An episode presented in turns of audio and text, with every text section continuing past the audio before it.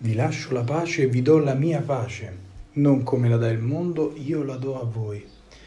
Ci sono due cose che vanno tenute in conto. La prima è che la pace che il Signore ci dona è diversa da quella terrena, perché non è come solitamente pensiamo l'assenza di conflitti, né come potremmo pensare l'equilibrio interiore. La pace di Dio è molto più di questo, è molto più della serenità e del benessere. La pace di Cristo è piuttosto sovrabbondanza di vita, è pienezza, è gioia stabile. La pace di Cristo è luce che rimane accesa e splende anche nelle tenebre.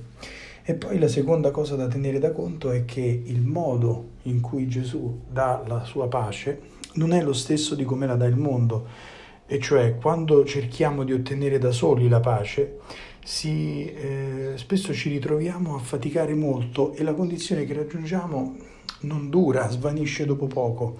Ecco, invece il Signore Gesù ce la dona la pace, ce la regala, senza che ce la meritiamo e senza che ci sforziamo. Non dimentichiamo di chiedergli oggi di donarci questa pace, questa pienezza di vita strabordante che ci dà la gioia e la forza di affrontare ogni difficoltà terrena e Lui ce la donerà.